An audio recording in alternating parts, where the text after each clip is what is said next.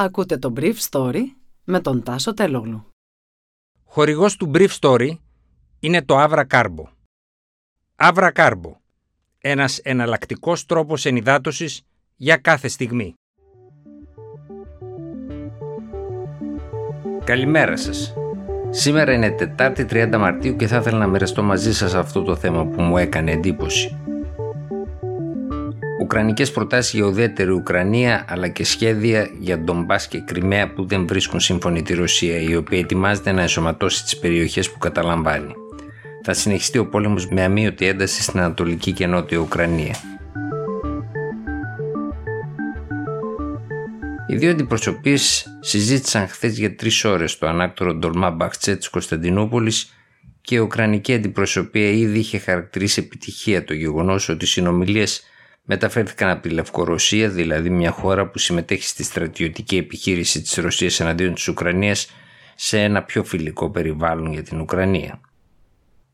Την ίδια ώρα όμως που οι Ουκρανοί κατέβαζαν μια δέσμη προτάσεων στις οποίες προβλέπεται η ουδετερότητα της χώρας με δυνατότητα ένταξή της στην Ευρωπαϊκή Ένωση και ένα σύστημα εγγυήσεων με βάση το οποίο εντός τριών ημερών οι εγγυήτριες δυνάμεις πρέπει να τη προσφέρουν αεροπερική κάλυψη και όπλα για την άμυνά της, ο επιμέρες εξαφανισμένος Υπουργός Αμήνης της Ρωσίας Σοϊγκού καθόριζε ως νέες προτεραιότητες της ρωσικής επίθεσης στις επιχειρήσεις στον Ντομπάς.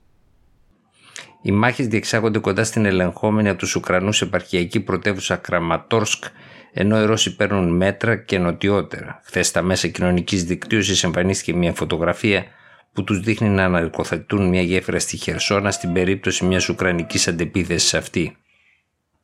Ο Ρώσος διαπραγματευτής είπε ότι η Ρωσία σαν χειρονομία καλής θέλησης θα χαλαρώσει τον κλειό της στην περιοχή του Κιέβου και του Σερνίχιβ χωρίς ωστόσο να προχωρήσει σε κατάπαυση του πυρός. Οι Αμερικάνοι παρατηρητές προειδοποίησαν πάντως ότι πρόκειται για ανασύνταξη των δυνάμεων με μια αποχώρηση ενός μικρού αριθμού Ρώσων στρατιωτών στη Λευκορωσία και όχι για ουσιαστική μείωση του αριθμού των μονάδων γύρω από την Ουκρανική πρωτεύουσα. Χθες το βράδυ, οι ηγέτες των χωρών της Δύσης έκαναν τηλεφωνική εκτίμηση των Ουκρανο-Ρωσικών συνομιλιών που οι αγορές προηγουμένως είχαν τιμολογήσει θετικά. Οι Ρώσοι διαπραγματευτές δεν απάντησαν στις Ουκρανικές προτάσεις, όπως άλλωστε και τις προηγούμενες φορές. Ζήτησαν χρόνο για να πάνε στη Μόσχα και να τη συζητήσουν εκεί με τον Πούτιν.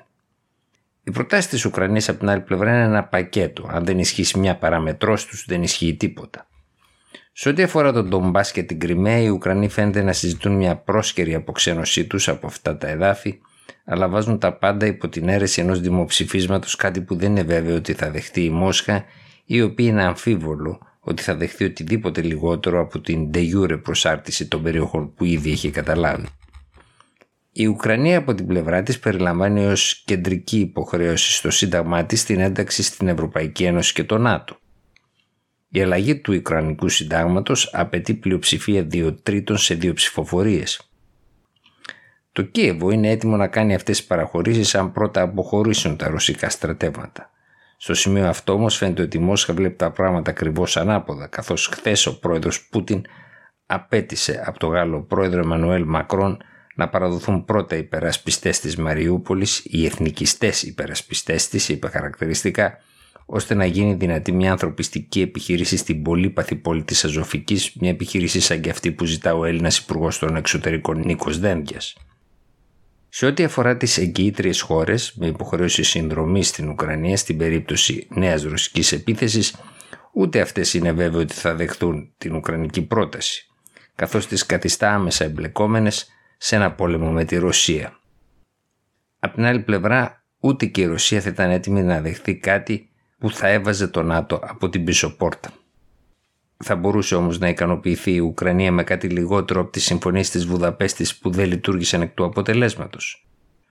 Τότε η Ουκρανία παρέδωσε στη Ρωσία 1900 πυρηνικές κεφαλές και η Ρωσία, το Ηνωμένο Βασίλειο και οι Ηνωμένες Πολιτείες εγγυήθηκαν την εδαφική της ακαιρεότητα. Αλλά αυτή η συμφωνία δεν άξιζε ούτε το χαρτί που ήταν γραμμένη.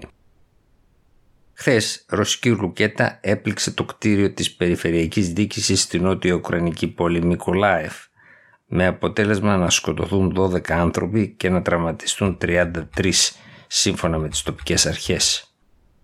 Από το πολυόροφο κτίριο οι διασώστες ανέσυραν 18 από τους τραυματίες.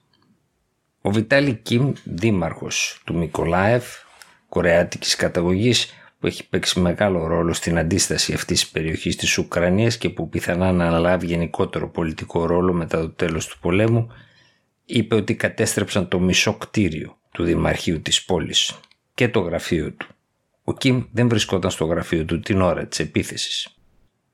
Το βράδυ έγινε έκρηξη σε αποθήκη ρωσικών πυρομαχικών στην πόλη Μπέλγκοροτ πάνω στα σύνορα από την πλευρά της Ρωσίας. Κάποια ουκρανικά μέσα μετέδωσαν ότι η αποθήκη πυρομαχικών κτυπήθηκε από συστήματα τόσκα του Ουκρανικού στρατού. Κάποια ρωσικά μέσα όμως είπαν ότι επρόκειτο για ατύχημα. Ήταν το Brief Story για σήμερα Τετάρτη 30 Μαρτίου 2022.